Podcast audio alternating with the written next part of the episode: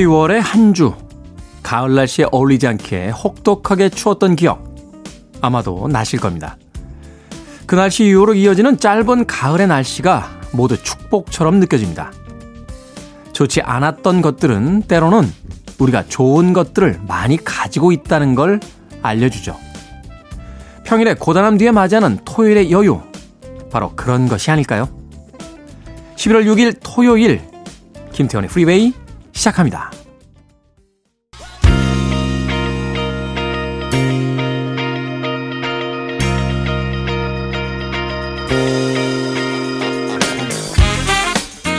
빌보드 키드의 아침 선택 김태훈의 프리웨이 저는 클 태자 쓰는 태디 김태훈입니다. 자 오늘 첫 번째 곡은 1987년도 빌보드 핫백 차트 3위에 올랐던 빌리 아이돌의 Mony Mony로 시작했습니다. 11월 6일 토요일 1부는 음악만 있는 토요일로 꾸며 드립니다. 아, 바로 80년대에 이번 주 빌보드 핫백 차트 상위권에 올라있던 음악들을 중심으로 두 곡, 세 곡 이어서 논스톱으로 들려드립니다. 편안하게 음악 감상하시면 되겠습니다. 그리고 2부에선 북구북구 보컬럼니스트 박사씨, 북튜버 이시안씨와 함께 2주에 금주의 책 한 권 저희들이 읽어드립니다. 과연 오늘은 어떤 책일지 2부 기대해 주시길 부탁드립니다. 자, 청취자분들의 참여 기다립니다. 문자번호 샵 1061, 짧은 문자는 50원, 긴 문자는 100원, 콩으로는 무료입니다. 여러분은 지금 KBS 2라디오 김태훈의 프리웨이 함께하고 계십니다.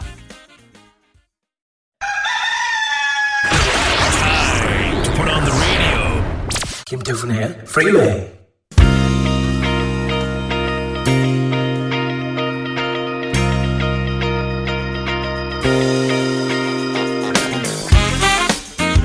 음악만 있는 토요일 세 곡의 노래 이어서 듣고 왔습니다. 1981년도 핫백 차트 18위에 올랐던 퀸시 존스와 제임스 잉그램이 함께했죠. Just Once.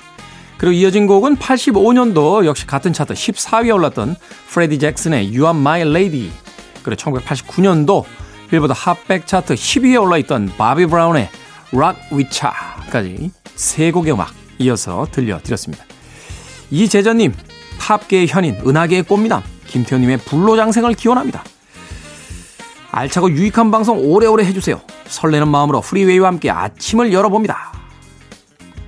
팝계의 현인자 은하계의 꽃미남 김태훈님의 불로장생을 기원한다. 약간 이런 이야기를 듣고 나니까 900년 사는 바닥거북이가 된 것 같은 기분인데. 어떤 사람들에게 생일 축하드립니다 라고 이야기할지 생신을 축하드립니다 라고 이야기할지 고민될 때가 있죠. 생신이라는 표현을 들으면 왠지 좀 나이가 먹은 듯한 느낌이 들게 되고 그래도 생일 축하해 라고 하면 아 젊은 기분이 들 때가 있는데 언젠가부터 저도 자꾸 주변 사람들이 생신자를 붙이는 경우들이 생겨요. 그래서 하지 마라. 하지 마. 생신자 쓰지 마. 네. 이렇게 얘기하는데 야 불로장생의 이야기를 들으니까 아, 왠지 바다거북이가 되는 듯한 기분이 듭니다. 이재전님 어찌됐건 불로장생을 위해서 열심히 운동하고 좋은 것 가려 먹도록 하겠습니다. 자, 음악 듣습니다. 1984년도 핫백 차트 6위에 올라있던 마돈나의 Lucky Star. 그리고 1980년 역시 같은 차트 10위에 올라있던 다이안 로스의 Upside Down까지 두 곡의 경쾌한 음악 이어드립니다.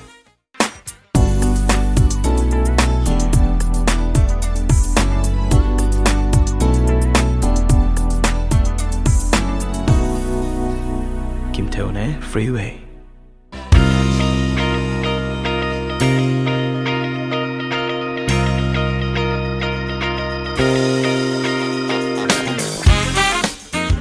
빌보드 키드의 아침 선택 KBS 2라디오 김태훈의 프리웨이 음악만 있는 토요일 함께하고 계십니다.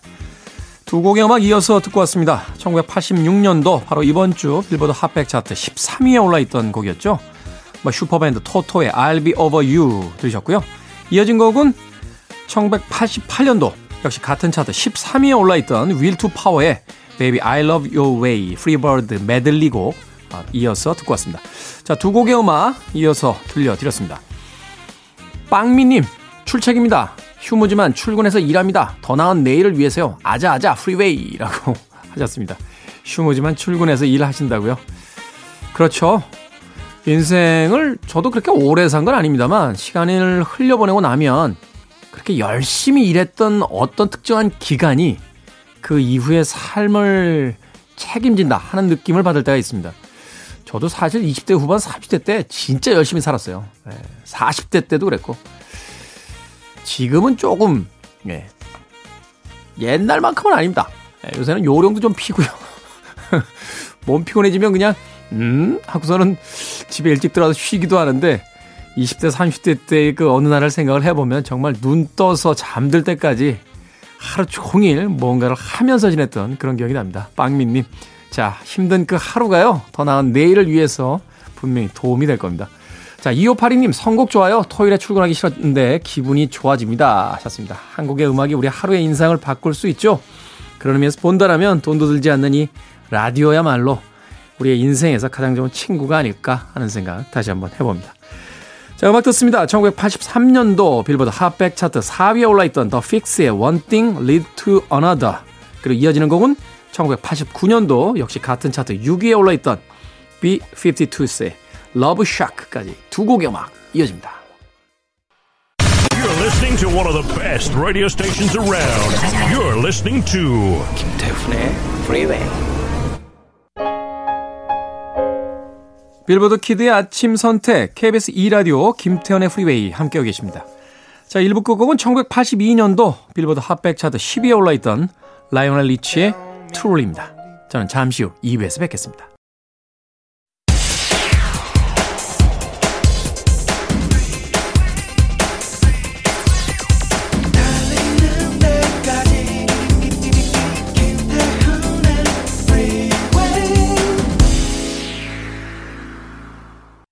김태훈의 Freeway 11월 6일 토요일 2부 시작했습니다. 모튼 하켓의 Can't Take My Eyes Off You 들으셨습니다. 최근에 이 아하의 다큐멘터리 필름이 그 IPTV에 올라와서 재밌게 봤던 그런 기억인데 모튼 하켓의 솔로 음반에 담겨있던 곡이었죠. 자, 이 곡은요. 오늘 2부 코너 북구북구에 바로 북튜버 이시한 씨, 북칼럼니스트 박사 씨가 소개해 주실 책에 관한 하나의 힌트이기도 합니다. 과연 오늘은 어떤 책을 소개해 주실지 잠시 후에 만나봅니다.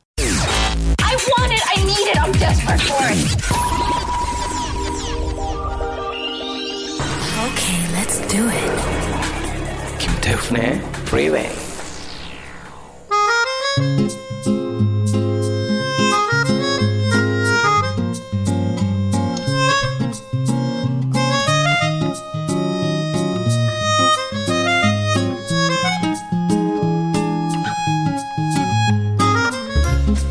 책 읽기에 좋은 시간을 찾으신다면 바로 지금입니다. 북구북구 북튜버 이시안 씨, 북칼럼니스트 박사 씨와 함께합니다. 어서 오세요. 네, 안녕하세요. 반갑습니다.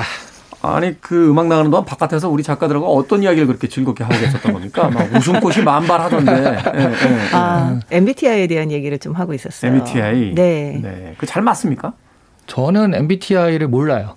저도 안 네, 해봤어요. 해본 적이 없어가지고. 네. 근데 어. 제가 우리 학생들한테 그 강의하다가 MBTI 얘기 나와서 저는 MBTI를 모른다 그랬더니 누가 교수님 그거는 MBTI를 궁금해하지 않은 MBTI 유형이 있대요.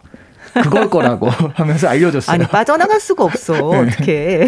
저랑 비슷하네요. 저도 네. 저는 심지어 해봤어요. 아, 네. 해봤는데 뭐 이런저런 이야기를 하는데 몇 개 맞는 것 같고 몇 개 틀리는 것 같은데 네. 그 다음에 MBTI 뭐세요? 그러면 아 해봤는데 모르겠네요.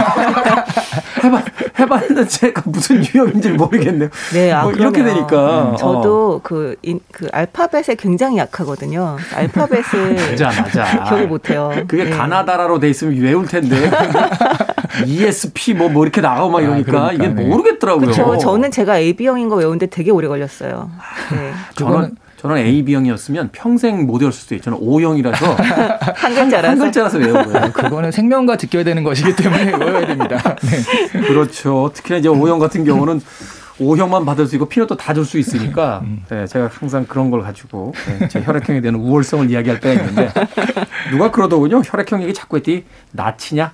그래서 그 나치가 어떤 그 게르만 민족의 우수성을 아유. 어, 주장하기 위해서 만들어낸 거다. 막 이런 무시무시한 이야기를 하셔서 아유. 그다음부터는 뭐 혈액형 이야기 잘 안 합니다. 자, 오늘 읽어볼 책 여러 가지 의미로 문제작입니다. 혈액형만큼이나 문제작이죠. 이 책. 호밀밭의 파수꾼입니다. 호밀밭의 파수꾼. 이 책이 화제가 됐던 이유 중에 하나가 뭐냐면 그 미국 역사에 등장하는 그 수많은 암살범들 마크 체프먼 이 마크 체프먼이 존 레논을 그 저격한 뒤에 그 경찰이 올 때까지 그 앞에서 이 책을 읽고 있었다. 해서 굉장히 화제가 되기도 했었고 또또 다른 어떤 암살범들을 이제 잡은 뒤에 검거한 네. 뒤에 그 집을 조사해 봤더니 책장에서 공통적으로 나온 책이 바로 이 호밀밭의 파수꾼이다. 그 대표적인 게 존 F 케네디를 암살한 리 하비 오스왈드도 이 책을 읽어봐야 된다. 이건 네. 읽어봐야 된다고 소지품에서 이 책이 발견됐다고도 하더라고요. 레이건 대통령을 저격했던 그 히- 힌클리도 네. 뭐 조디 포스터에게 관심을 얻으려고 했다 하면서도 보니까 집에 이 호밀바트 파스쿠이 있었다. 뭐 이런 이야기가 이제 전해져 오고 있는데 이 책에 대한 이야기 미국에서는 뭐 굉장한 어떤 문제작으로 꼽히는 책이긴 합니다만 우리나라에는 상대적으로 덜 알려진 그런 책이기도 합니다. 그래서 오늘 이 책 읽어보도록 하겠습니다. 먼저 저자부터 이 저자가 벌써 예사롭지 않은 저자입니다. 예사롭지 않습니다. 제이디 셀린저인데요. 어떤 작가인지 네. 좀 소개를 좀 해주시죠. 네. JD가 앞에가 제롬 데이비드거든요. 제롬 네. 데이비드 셀린저인데 1919년 예사롭지 않은 1월 1일에 태어났습니다. 1월 1일. 네. 고등학교 입학을 했는데 성적이 나빠서 퇴학을 당해요. 음. 여기 이제 호밀밭의 파수꾼의 주인공처럼 약간 그런 일을 당하죠. 그리고 뉴욕대에 진학을 했는데 또 제적을 당하고 그런데 콜롬비아 대학에서 청강생으로 문예 창작 수업을 들었는데 이 수업이 좀 영향을 줘가지고요. 그 다음에 젊은이들이라는 소설을 발표하면서 데뷔를 하게 돼요. 네. 그러다가 이제 군입대를 해서 2차 세계대전에 들어갔다가 다시 이제 제대해서 단편 소설 나는 미쳐간다라는 것을 발표했는데 이게 후밀바테 파스쿤의 원형이 된다고 합니다. 음. 그러다가 1951년에 후밀바테 파스쿤을 출판을 했는데 나오자마자 이게 굉장히 격렬한 찬반 양론이 일었고요. 그리고 실제로 이제 여러 주에서는 이게 금서로 지정이 될 정도로 굉장히 논쟁적인 책이었어요. 그럼에도 불구하고 이게 어마어마한 베스트셀러가 되죠. 어, 당시에 전 세계적으로 6천만 부가 넘게 팔렸다고 하니까요. 1950년대 6천만 부요? 와. 근데 이 호밀바테 파스쿤이 너무 성공을 거둬가지고 이 사람이 좀 살기가 견디기가 힘들었는지 갑자기 뉴욕을 떠나서 뉴햄프셔의 시골로 가서 좀 원시적인 삶을 삽니다. 그러다가 한 여고생이요.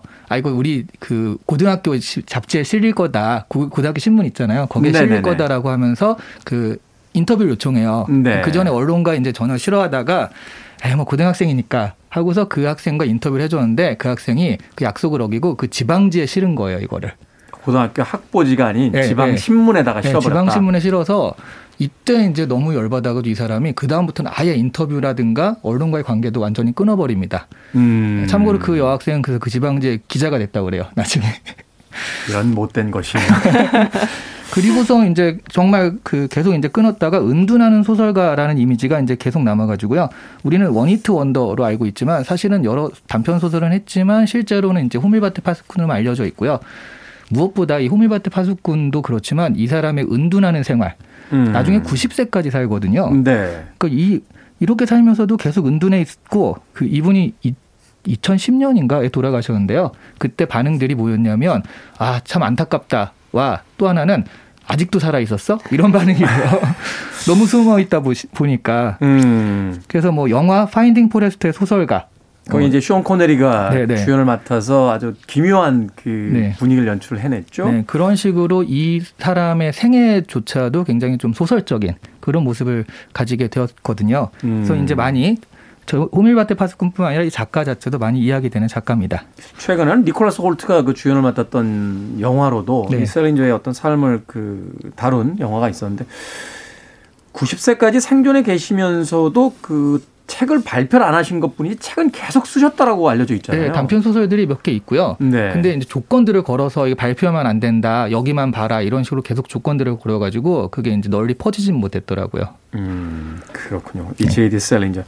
사실은 이제 그 영미 문화권에서는 기인이자 천재이고, 음. 뭐, 그 자신의 어떤 문학사에 가장 큰 영향을 준 그런 작가로서 알려져 있는데, 뭐 지금 이야기 들어보니까 이 호밀바테 파스쿤이 50년대 이미 6천만 부가 나갔다라고 한다면, 뭐 지금까지 이제 토탈로 뭐 그 카운팅을 그센 숫자이긴 하겠습니다만, 이 정도 책을 팔면 그 다음 책이 뭐 아무리 많이 팔려도 무조건 원히트 원더라고 보는 거 아닙니까? 뭐 100만 부 정도 나가면 아 이번 책 실패했네요. 막 이러면서 이번 책은 얼마나 400만 부 정도 아 실패했는데요.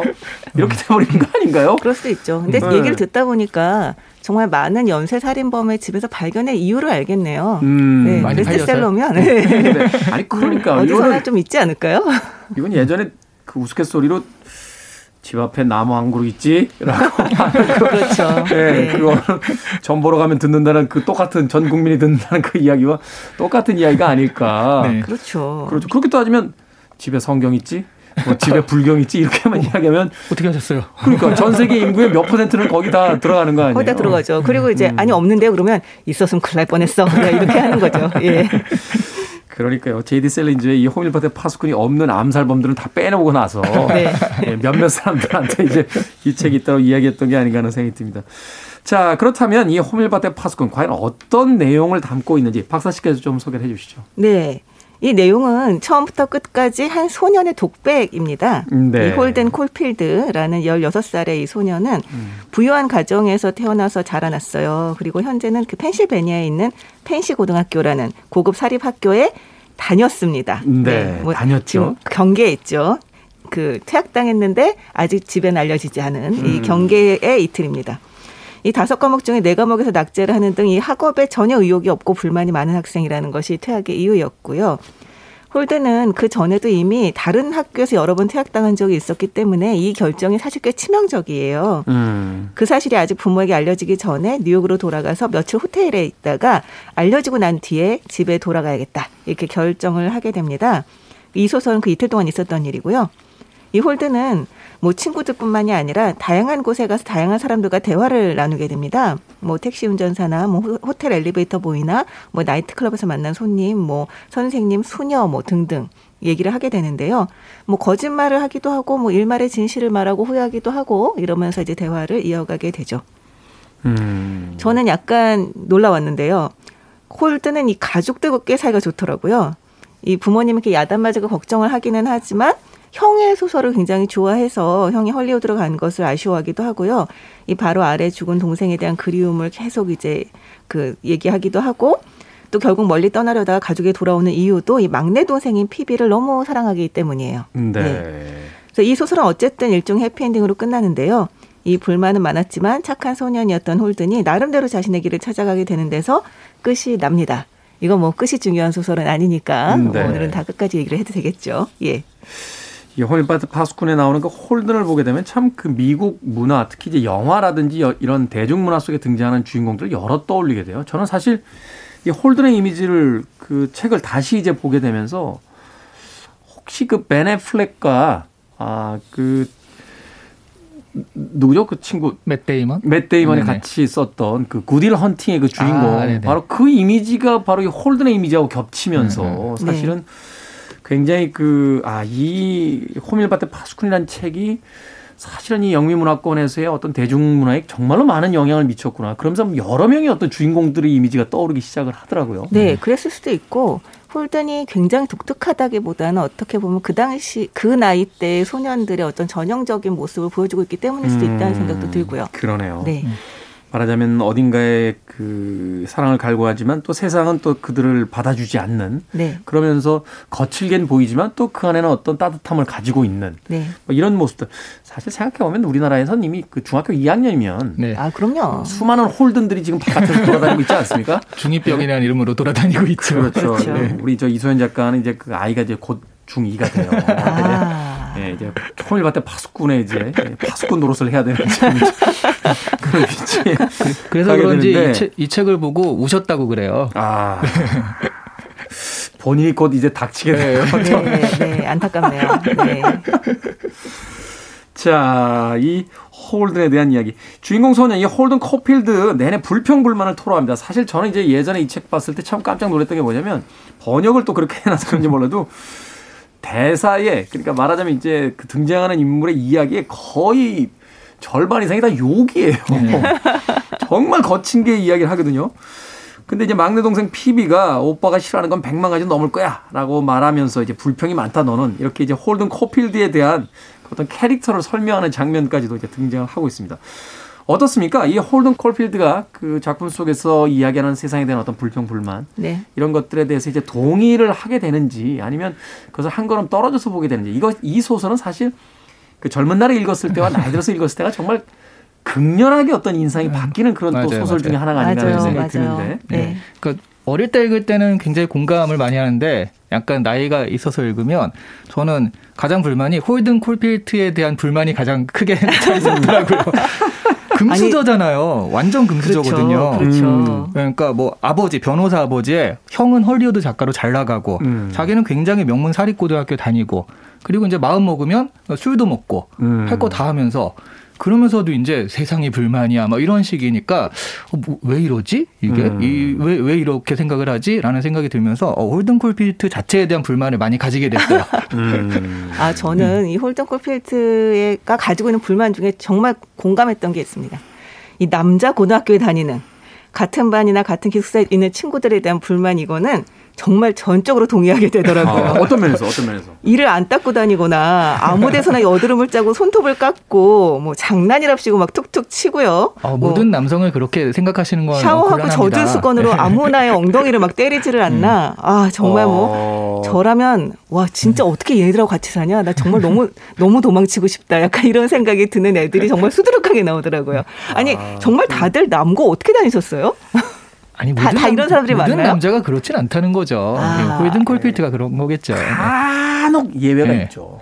간혹 예외도 있으니까. 홀든 네, 콜피트가 간혹 그 예외 아닌가요? 아, 그렇죠. 그렇게 볼 수 있죠. 아, 갑자기 1985년부터 네. 88년까지의 어떤 3년이 이렇게 떠오르는데, 네. 아, 이 당시에는 제가 생각했을 때는, 아, 인간이라기보다는 아, 포유류에 가까운 시기예요. 특히 남고에서의 어떤 그 문화라는 건 물론 지금은 이제 되게 문명화됐죠. 근데 그러니까 남중 남고생들에 대해서 소문은 익히 들었어요. 저는 여중 여고를 나왔기 때문에 잘 모르고 소문 익히 들었는데 이 소설에서 너무 적나라하게 표현을 하고 있는 거예요. 이 아이들에 대해서. 근데 예. 이, 게 이제 문학 작품만 보거나 이러면 그런데 가령 네. 우리나라 영화를 보면 외국인들은 우리, 우리나라 고등학교가 무슨 무술 도장인 줄 알아요. 아, 그럴 수다 있겠네요. 옥상으로 올라가니까. 네, 네. 맨날 싸우고 그러니까 옥상으로 올라와. 이런 것만 네. 보고 이제 고등학교가 이렇다, 남고가 이렇다라고 생각하면 좀 곤란하죠. 아, 네, 그렇겠죠. 당연히. 아, 그런데 정말 보면서, 아, 얘가 진짜 학교를 벗어나고 싶어 하는 이유를 너무 알겠다. 너무 동감이 된다. 약간 이런, 이런 마음으로 좀 읽었습니다. 예. 저는 그때 여드름이 많이 안 났어요. 네, 자, 음악 한 곡 듣고 와서 이 사태를 수습을 좀 하도록 하겠습니다. 이 홀든 코필드의 콜필드의 그 이야기를 이렇게 들어보면 아직 순수하고 또 세상에 대해서 많은 호기심이 있지만 음, 세계관이 정립됐다거나 또는 어떤 행동의 일관성보다는 즉흥성이 주로 드러나는 그런 캐릭터로서 바로 이 10대의 시기를 이야기하고 있죠. 댄 하트만입니다. Instant Replay. 댄 하트만의 Instant Replay 듣고 왔습니다. Billboard Kid의 아침 선택 KBS 2라디오 김태훈의 Freeway 북구북구 이시한 씨 박사 씨와 함께 오늘 홀든 콜필드가 주인공인 J.D. 셀린저의 호밀밭의 파수꾼 읽어보고 있습니다. 자, 이 책 제목의 의미 뭘까요? 호밀밭의 파수꾼 세계는 사실 굉장히 단순해요. 이 소설 속 인물들이 속물 아니면 순수 이 둘 중에 하나예요. 속물 아니면 순수. 그러니까 세상을 아주 단순한 이분법으로 보죠. 네, 중간이 없어요. 음. 그 명문 고등학교나 뻔한 친구들, 평범한 여자친구, 호텔, 술집 이런 것들은 속물의 영역이고요. 어린 시절의 추억, 죽은 동생이 있거든요. 죽은 동생 엘리, 수녀들, 동생 피비 이런 경우는 순수의 세계인데요.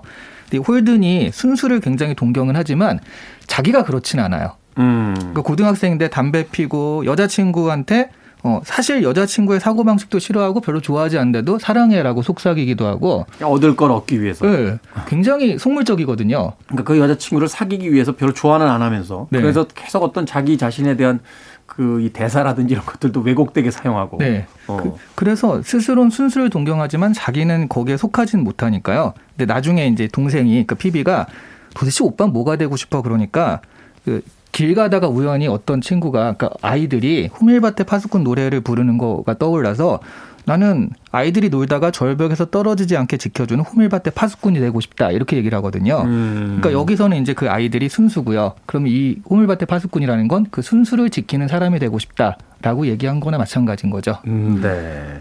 근데 정말 홀든이 본인이 계속 그 왔다 갔다 하잖아요. 정말 사실은 굉장히 순수한 애- 아이인데 자기가 하는 행동들을 자기가 이해하지 못해서 나 미친 것 같다. 정말 음. 기억이 안 나지 않는다. 약간 이런 얘기들을 막 하면서 자기의 행동들에 대해서 계속 그 모순을 느끼는 부분들이 있는데 저는 그게 이 사실 이 소설 속에서 어떤 어른도 그러니까 어떤 사람도 얘를 잡아주지를 못하거든요. 네. 그러니까 학교도 얘를 잡아주지 못하고 부모도 잡아주지 못하고 얘가 계속 자기 안에서 자기가 지향하는 것과 자기가 하고 있는 행동과 막 자기가 진짜 느끼고 있는 감정과 이 모든 혼란들 속에서 이제 흔들리고 있는데 이것을 아무도 잡아주지를 못해요. 그래서 저는 그것에 대해서 이 이제 홀든이 나는 나라면 내가 어른이라면 아이들을 이제 이를테면 통제하거나 아이들을 갖다 자기 마음대로 하려고 하는 게 아니라 아이들이 위험할 때 지켜주는 잡아주는 음. 그런 역할들을 할 것 같다라고 하는 것을 이 이를테면 호미바트 파수꾼이라고 하는 형태로 이제 설명한 게 아닌가라는 생각을 저는 좀 했었거든요. 그래서 사실 이 책을 세대론으로 읽기도 하잖아요. 어떤 네. 그 전쟁을 이제 이- 그 1, 2차 세계대전을 겪고 더군다나 이제 그, 그 이후에 좀 기성세대와 이제 젊은 세대의 어떤 분리 같은 것들을 이야기할 때 사실 이제 부모 세대로부터 그 보살핌을 받지 못한 세대의 어떤 그 고독감 그리고 그 고독감 속에서 이제 오는 여러 가지 어떤 일탈들 그러면서도 이제 다음 세대를 지키고자 하는 어떤 순수에 대한 어떤 마지막 그 열정 같은 거 뭐 이런 것들이 이제 책 안에 이제 가득 담게 되면서 소위 이제 문제작으로서 이제 또 평가를 받게 됐던 것 같은데. 그래서 이게 매년 매년 화제가 되는 것 같은데요. 항상 세대론이라는 건 존재하잖아요. 그렇죠. 우리나라 같은 경우도 MZ 세대라고 해서 되게 싫어한데요. 네. 그 세대가 사, 거의 너무 20, 넓어요. 20년 차이로 엮이니까 네. 그쵸. 20살하고 40살하고 같은 세대라고 주장하니까 그, 네. 래서 이제 M 세대가 42세, 43세 막 이런 경우도 있거든요. 네. 그러니까 부장님, 과장님급인데 G 세대 이제 들어오는 신입 사원과 같이 엮이니까 요즘은 G 세대 자체가 어, 우리 M 세대랑 다르다. 또 M 세대는 뭐 이런 애들이 다 있어 하면서 깜짝 놀라고 아니 있다고 그러더라고요. 그러니까요. 아니 그- 20년이면 아니 제 생각엔 거의 한 3개월 차이로 세대 차이가 난다고 생각하는데 지금 얼마나 빠르게 변하고 있습니까 이 사회가 과거의 잣대로 봐도 한 10년 정도면 한 세대가 변한다는 건데 네. 이게 20대부터 40대까지로 하면 사실 앞서 이야기하신 것처럼 회사 임원과 신입사원이 같은 세대라고 주장하는 건데 이게 과연 가능한 세대론인지 그렇죠. 어찌됐건 이 호밀바테 파수꾼이 가지고 있는 바로 그러한 어떤 이야기의 구조, 정서 자체가 시기가 지난 뒤에도 여전히 겪게 되는 세대론의 어떤 네. 상징처럼 이제 그 다가오기 때문에 네. 지금까지도 또 클래식으로서 고전으로서 남아 있는 게 아닐까 하는 또 생각도 네. 해보게 되네요. 작품에서 가장 인상적인 장면이나 인물들이 있다면 어떤 것일까요? 아, 저는 이제 홀든이 그 PB가 다니는 학교에 갔다가 담벼락에 욕이 써 있는 걸 보고요. 음. PB가 볼까 두려워서 막 지워요. 네. 근데 그게 너무 많이 써 있으니까 결국 포기하거든요. 그러다가 우연히 자연사 박물관의 미라 전시실에 가서 미라가 누워 있는 전시실이요. 거기서 편안함을 느끼죠. 그러니까 이건 뭐냐면 죽은 동생처럼 죽은 동생은 그 순수가 박제된 상태잖아요. 이게 그렇죠. 변질되거나 그럴 수 없잖아요. 그 미라 박물관에서 굉장히 편안함을 느끼는데 반전이 그런데 거기서도 미라 받침대 밑에 욕이 써 있는 것을 발견하고요. 현기증을 느끼고 쓰러지거든요. 네. 이 장면이 진짜 저는 인상 깊었습니다. 음. 그러니까 세상 어디에도 안전한 곳이 있을 수 없다라는 네. 것에 대한 어떤 이야기처럼 들리기도 했었는데. 네. 저는 되게 초기에 나오는 이야기인데 자기 동생 그 엘리의 야구 미트 이야기가 전 굉장히 인상적이었어요. 음. 이 소설에서 홀든은 굉장히 글을 잘 쓰는 아이로 나오거든요. 네. 근데 이제 글을 잘 쓰는 아이라고 하는 것이 이제 처음에 이제 그 친구가 얘한테 작문 숙제를 이제 부탁을 합니다. 묘사를 아무거나 묘사만 하는 그런 묘사만 된다 이렇게 가지고 장문 숙제를 부탁을 하니까 얘가 자기 동생에 대한 이야기를 써요. 근데 이거 이 부분을 보면서 저는 아 이 작가가 정말 영리하구나라는 생각이 들었던 게 하나는 정말 홀든이 글을 잘 쓰는 아이라고 하는 것들을 보여주고요. 또 하나는 이 아이가 왜 이렇게 불안정하게 흔들리는가? 이 아이가 왜 이렇게 정서적인 그 문제를 가지고 있는가라고 하는 걸 굉장히 단적으로 보여주거든요. 네. 이 엘리- 엘리라고 하는 아이는 죽었죠. 그 백혈병으로 죽었어요. 근데 이 그 그래서 이 아이의 자기 동생의 그 야구 미트 이야기를 꺼냅니다. 네. 이 왼손잡이용 미트인데 그 엘리는 그 위에 초록색 잉크로 어디에나 시를 써놨다고 해요. 그러니까 음. 야구 시합을 하다가 수비에 들어갔을 때 이 타석에 아직 선수가 나오지 않았을 때 같은 기다리는 때가 있잖아요. 그렇죠. 그때 읽으면 너무 좋다는 거죠. 그래서 엘리의 어떤 똑똑함과 사랑스러움을 되게 잘 묘사한 에피소드거든요. 음. 그리고 아이가 죽던 날 이 홀든이 차고의 유리를 전부 주먹으로 이제 깨부수는 바람에 정신분석 상담을 받았던 이야기가 나옵니다. 그리고 엘리의 미트를 항상 가지고 다니죠. 이제 그런 걸 보면 왜 이제 홀든이 이런 이럴 수밖에 없는가 하는 것에 대한 어떤 기본적인 독자들의 이제 이를테면 이해를 얻고 시작을 하는 것 같은 느낌이라서 저는 굉장히 인상적이었어요. 음, 그렇군요.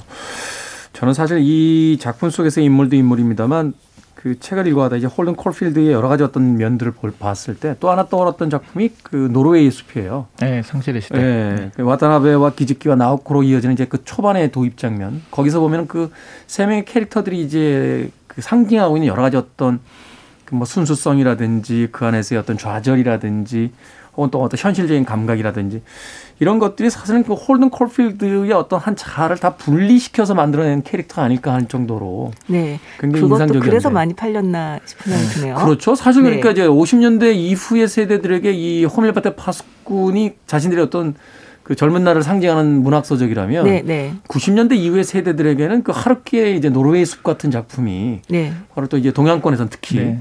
뭐 이 호밀바테 파스꾼 같은 작품이 아니었나 하는 또 생각도 해보게 됩니다. 요즘 같은 경우는 조커가 아닐까 하는 생각이 드는 게 네. 얼마 전에도 할로윈 때 조커 복장을 하고 이제 아, 테러를 했었잖아요. 났- 큰일 일본에 난리가 있었죠. 났었잖아요. 네. 아, 그러면서 참. 아참 그러니까요. 어, 이런 이야기를 하는 것 자체가 벌써 기성세대가 된 것 같습니다. 우리의 시대가 어디로 흘러가고 있는지 참 알다가도 모를 이유들입니다. 그렇기 때문에 이 불안정한 홀든 콜필드라는 캐릭터가 여전히 젊은 세대들에게 인기를 얻고 있는 게 아닐까 하는 생각도 해보게 되는군요. 노래 한 곡 듣겠습니다.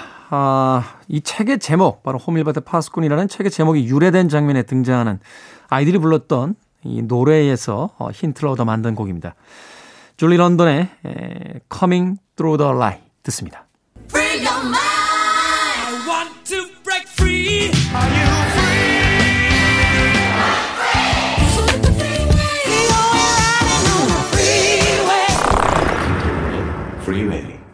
Billboard Kid의 아침 선택, 김태훈의 Freeway, 북칼럼니스트 박사 씨, 북튜버 이시한 씨와 함께 오늘 북구북구 J.D. 셀린저의 호밀밭의 파수꾼 읽어보고 있습니다.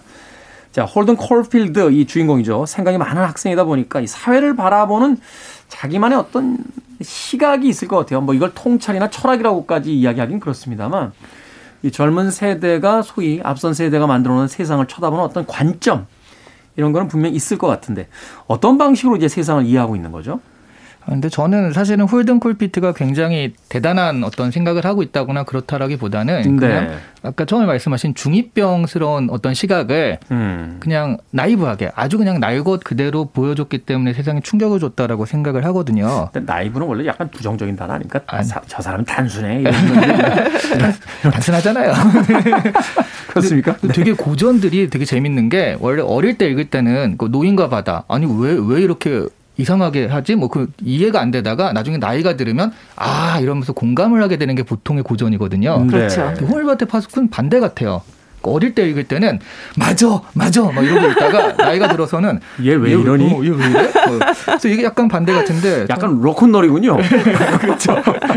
그래서 이게 인상적인 통찰이나 철학이라기보다는 요즘에 이- 지금도 마찬가지잖아요. 새로운 세대들이 등장했을 때 쟤네들은 왜 이래?라고 생각했을 때 한 번 이 책을 다시 한번 보면 나도 이럴 때가 있었지라고 좀 공감할 수 있는 정도 그런 음. 정도의 어떤 역할이 있지 않을까. 그래서 통찰이나 철학이라기보다는 그 시대 그 나이 또래 어떤 생각과 관점을 들여다보는 데 의미가 있지 않을까. 저는 그렇게 생각을 해요. 저는 사실 그래서 그런지 몰라도 그 아까 민용 PD하고 이 방송 들어오기 전에 이 호밀바테 파스콘 이야기 네. 잠깐 나눴었는데 다시 읽어보니까 모르겠어. 내가 그랬거든요. 무슨 얘기야? 라고 하길래 아니 그러니까 무슨 얘기인지는 알겠는데 공감이 별로 안 가. 네. 그거 자체가 이미 이 단계에서 벗어나 버렸다는 네. 아 그렇죠. 바로 콜필드가 지키고자 했던 홀든 콜필드가 지키고자 했던 그 순수의 시대에서 벌써 떨어져 나와 버린 네. 저희가 이 책에 대해서 이야기할 자격이 있나 잘 모르겠다는 생각이 갑자기 드네요. 네. 아, 그러네요. 근데 오히려 이렇게 그 시대를 또 다 거쳐봤잖아요. 거쳐보고 이것까지 본 상태에서 객관적으로 그나마 얘기할 수 있지 않을까 싶은 음. 생각도 들어요. 저 같은 경우는 이 책을 보면서 그러니까 이 아이가 이 아이가 사실 세상에 대해서 명확한 자기의 철학을 가지고 반대하는 건 아니에요. 네. 그건 확실히 그렇거든요. 그런데 미묘하게 잘못되어 있다고 하는 건 계속 알고 있는 거죠. 마치 뭐 이를테면 잠수함의 카나리아 막 이런 것처럼 네. 우리는 우리는 사실 너무나 그렇게 살아왔기 때문에 이것이 문제가 된다는 생각조차 못 하고 있는 것에서 이 아이는 계속 미묘하게 덜그럭거리고 있는 거죠. 맞지 그러니까 않는 거예요. 잠시만에 카나리아라는 게 이제 말하자면 탄광에 있는 카나리아처럼 어떤 아, 그렇죠. 유독 가스가 이렇게 느껴지면 먼저 죽는 새. 그러니까 가장 그렇죠. 예민하고 영민한 어떤 섬세한 이런 감각을 우린 잃어버리고 있다. 네. 아. 이 홀든 같은 경우는 자기 어머니가 굉장히 예민하다라고 계속 몇 번 반복해서 얘기하지만 제가 볼 땐 이 아이가 정말 너무나 예민한 아이인 거죠. 음. 그래서 이 사회가 사람들을 통제하기 위해서 만들어 놓은 모든 제도들에 계속 부딪히고 있는 거예요. 저는 그런 느낌을 좀 받았거든요. 예를 들어서 여기 구두 시험에 대한 이야기가 전 좀 인상적이었어요. 네. 이 아이가 계속 낙제를 했잖아요. 그 중에 하나의 시험에서 왜 낙제를 했는지 이제 물, 물으니까 거기에 대한 대답을 합니다. 그 구두 시험이 아이들한테 즉흥 연설을 시켜요. 한 명씩 일으켜서 즉흥 연설을 시킨 다음에 그 아이가 그 이야기하던 주제에서 벗어날 때마다 친구들이 옆에서 탈선, 탈선 이렇게 외치게 만들어요. 네. 그래서 그 탈선한 수가 많이 나온 경우 아이를 낙제를 시키는 거죠. 그런데 이 아이가 그 그 무슨 인민 재판도 아니고. 그러니까 그, 그 제도 자체에 대해서 이 아이가 너무, 너무 미칠 듯이 견디기 어려워하는 거예요. 음. 이 아이가 영어를 잘 하기도 하고 또 자기가 자신 있는 분야기도 하지만 사실은 어떻게 하나의 이야기만 그렇게, 그렇게 일관되게 할 수가 있느냐. 그러면서 이런 얘기를 하거든요. 정말 사람들은 그 대부분 재미없는 이야기를 해보고 나서야 가장 재밌는 게 무엇인지 알게 되지 않나요? 라고 얘기하는 장면이 나오거든요. 근데 저는 이게 이를테면 이 아이가 그걸 정말 자각하고 있다라기보다는 본능적으로 알고 있는 통찰이라는 생각을 저는 좀 했어요. 음, 네. 사실 뭐 재미없는 얘기든 곁가지 이야기든 그것이 자기 몫이 있는 거잖아요. 그런데 우리가 어른이 된다는 건 그런 곁가지들을 계속 잘라내면서 이제 한, 한 길로 오게 되는 거죠. 음. 그렇기 때문에 그 곁가지들 때문에 신경 쓰고 있는 이 아이를 이해하지 못하게 되는 게 아닌가 라는 생각을 저는 하게 됐습니다. 그때 뭐 두 분도 책 쓰시는 분이고 저도 이제 이야기에 대해서 공부를 했던 사람으로서 생각을 해보면 그 이야기라는 건 사실은 넓게 일단 가야 되잖아요. 네. 격가지를 그렇죠. 끊임없이 치면서 가서 그 방한 구석에 막 도대체 이 이야기가 어디로 가려고 이래라고 하는 만큼 이야기들이 막 퍼져나가고 쌓이고 하면서 그 안에서 이제 정리들이 이루어지는 거지. 그렇죠. 그리고 풍부해지는 거고요. 풍부해지고 네. 깊이도 생기는 건데 우리는 그 어린 나이부터 그러니까 주제가 뭐야? 라는 식으로 그렇죠. 하고 싶은 말이 뭐야? 약간 그런 격가지 이야기 하지 마, 쓸데없는 일들 하지 마라고 하면서 그 어떤 한 인간의 그 발전 가능성 자체를 마치 그 다 막아버리는 듯한 그런 행동들. 그걸 바로 이제 홀든 콜필드가 이제 견디지 못하는 거죠. 세상을 향한 네. 자신의 호기심 혹은 이해할 수 없는 부분들을 자꾸 강요에 의해서 정리를 시키게 되니까. 근데 제가 이제 세상의 입장에서 대변을 하자면 아, 그러니까 세, 세상이 네. 세상이세요? 세상이시다. 그렇지. 홀든과 세상의 이분법이니까 음, 세상의 네. 입장에서 대변을 하자면 그 그렇게 창의적이고 자기 생각을 막 하는 건 좋지만 결국 이제 스토리 얘기를 하셨으면 그걸 스토리로 발표하기 위해서는 어떤 폼들이 갖춰져야지 사람들이 그걸 읽고서 또 공감을 할 수가 있잖아요. 네. 근데 여기서 멈춰버리면 일단 자기 자신은 알겠지만 사람들과 공감하는 능력은 떨어지게 되는 거잖아요. 음. 그래서 지금 뭐 사회 제도나 이런 것들이 이- 얘를 압박한다라고 했지만 실제적으로 사회 관계에서는 어느 정도 가면을 쓰고 있을 수밖에 없어요. 예를 들어 뭐 직장 상사가 아침에 오더니 어 어제 머리 잘랐는데 어때라고 물어봤을 때 솔직하게 어리, 어렸을 때는 정직해야 된다 해서 이상해요라고 말할 수는 없잖아요. 음. 네, 그런 식으로 어느 정도 폼이나 이런 것들을 좀 같이 갖춰줘야 되는 입장에서는 이런 사회화 훈련이 필요했다라고 저는 생각을 하거든요. 네, 딱 그 얘기를 음. 사실은 그 앤톨리니 선생이라고 나, 네. 나중에 나온 선생님이 이제 얘기를 해주는데요. 네. 저는 이 부분이 굉장히 좋았어요. 음. 그러니까 진짜 홀든 같은 아이들에게 다 해줄 수 있는 말이 아닐까 해서 제가 적어왔습니다. 제가 잠깐 읽어드릴게요. 이, 이 선생님 같은 경우는 홀든을 많이 이해를 하지만 학교에 다닐 필요성이 있다. 너는 이제 그러면서 이 얘기를 하죠. 먼저 인간들의 행위에 대해 놀라고 당황하고 좌절한 인간이 네가 첫 번째는 아니라는 사실을 알게 될 거야. 그런 점에서 보면 넌 혼자가 아닌 거지. 그걸 깨닫게 되면 넌 흥분하게 될 거고 자극받게 될 거야. 현재 내가 겪고 있는 것처럼 윤리적으로나 정신적으로 고민했던 사람은 수없이 많아. 다행히 몇몇 사람들은 기록을 남기기도 했지. 원하기만 하면 언제든지 거기서 배울 수 있는 거야. 나중에는 내가 다른 사람에게 뭔가를 줄 수 있게 될지도 몰라. 그러면 내가 그 사람들에게 배웠던 것처럼 다른 사람들도 너한테서 뭔가를 배우게 되는 거야. 이건 정말 아름다운 상호 간의 원조인 셈이지. 이건 음. 교육이 아니야. 역사이며 시인 셈이지. 라고 이야기를 합니다. 그런 선생님 한 번만 있었어도 제가 그러니까요. 제가 그렇게 긴 방황을 하진 않았을 겁니다. 에, 정말 씨. 그런데 이, 이 선생님이 한 밤중에 홀든의 머리카락을 만지며 홀든을 공포에 몰아넣게 되죠. 그런 선생님 있었으면 큰일 날 뻔했는데요. 그러면. 바로 그것이 본능적으로 알고 있는 홀든 콜필드로 대변되는 이 젊은 세대들의 어떤 세상에 대한 공포 그것이 아니었을까 믿을 만한 사람 한 명만이 있었다라면 어, 얼마나 좋았을까 하는 네, 그 네. 지난날의 어떤 회고와도 맞물리는 부분이 아닐까 하는 또 생각이 듭니다. 자, 홀든 콜필드에 대한 이야기 책은 그렇게 두꺼운 책이 아닙니다만 이 이야기를 아마 시작하게 된다라면 오늘 뭐 며칠이 걸려서라도 할 수 있는 이야기가 바로 이 호밀밭의 파수꾼에 담겨져 있는 이야기가 아닐까 하는 생각이 들었습니다. 두 분의 한 줄 추천사로 마무리하겠습니다. 집에 금쪽이 한 명씩 키우고 계신 분이라면 한 번쯤 읽어보시면 공감할 수 있지 않을까 하는 생각이 드는 책입니다. 부모들이 더 읽어야 될 책이다. 네. 어, 어, 저도 오늘 굉장히 평이 비슷한데요. 저는 내 주위의 청소년이 도대체 왜 저러는지 모르겠다는 생각이 들 때 한번 읽어보시라라고 권하고 싶습니다. 역시 제가 제일 젊군요. 저는 책을 읽으면 내가 도대체 왜 이러고 있는지에 대해서 깨닫게 된 그런 좀 책. 벗어나셔야 되는 거 아닙니까? 자, 오늘은 제이디 셀린저의 호밀밭의 파수꾼 읽어봤습니다. 다음 주는 박완서 작가의 아주 오래된 농담. 뭐 우리에겐 이제 고전이 된 작품이죠. 읽어보도록 하겠습니다. 북튜버 이시안 씨, 북칼럼니스트 박사 씨와 함께했습니다. 고맙습니다. 네, 감사합니다. 자, 음악 한 곡 듣습니다. 순수한 영혼을 잃고 싶지 않았던 홀든 콜필드를 생각하면서 빌리 조엘의 곡 Uninnocent만 듣습니다.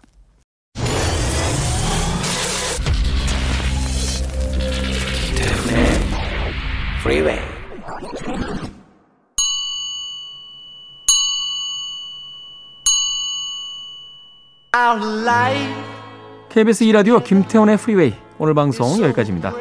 오늘 끝곡은 바로 북구북구에서 읽었던 호밀밭의 파수꾼 이 호밀밭의 파수꾼을 읽고 있었던 존 레논의 저격범이었죠. 마크 채프먼 이 존 레논은 1980년 바로 자신의 집 앞에서 총격을 받고 사망했습니다. 그가 사망한 이후에 빌보드 핫백 차트 1위에 올랐던 곡이었죠. 존 레논의 Just Like Starting Over 지금에서 오늘 저도 작별 인사 드립니다. 내일 아침 7시에 돌아오겠습니다. 고맙습니다.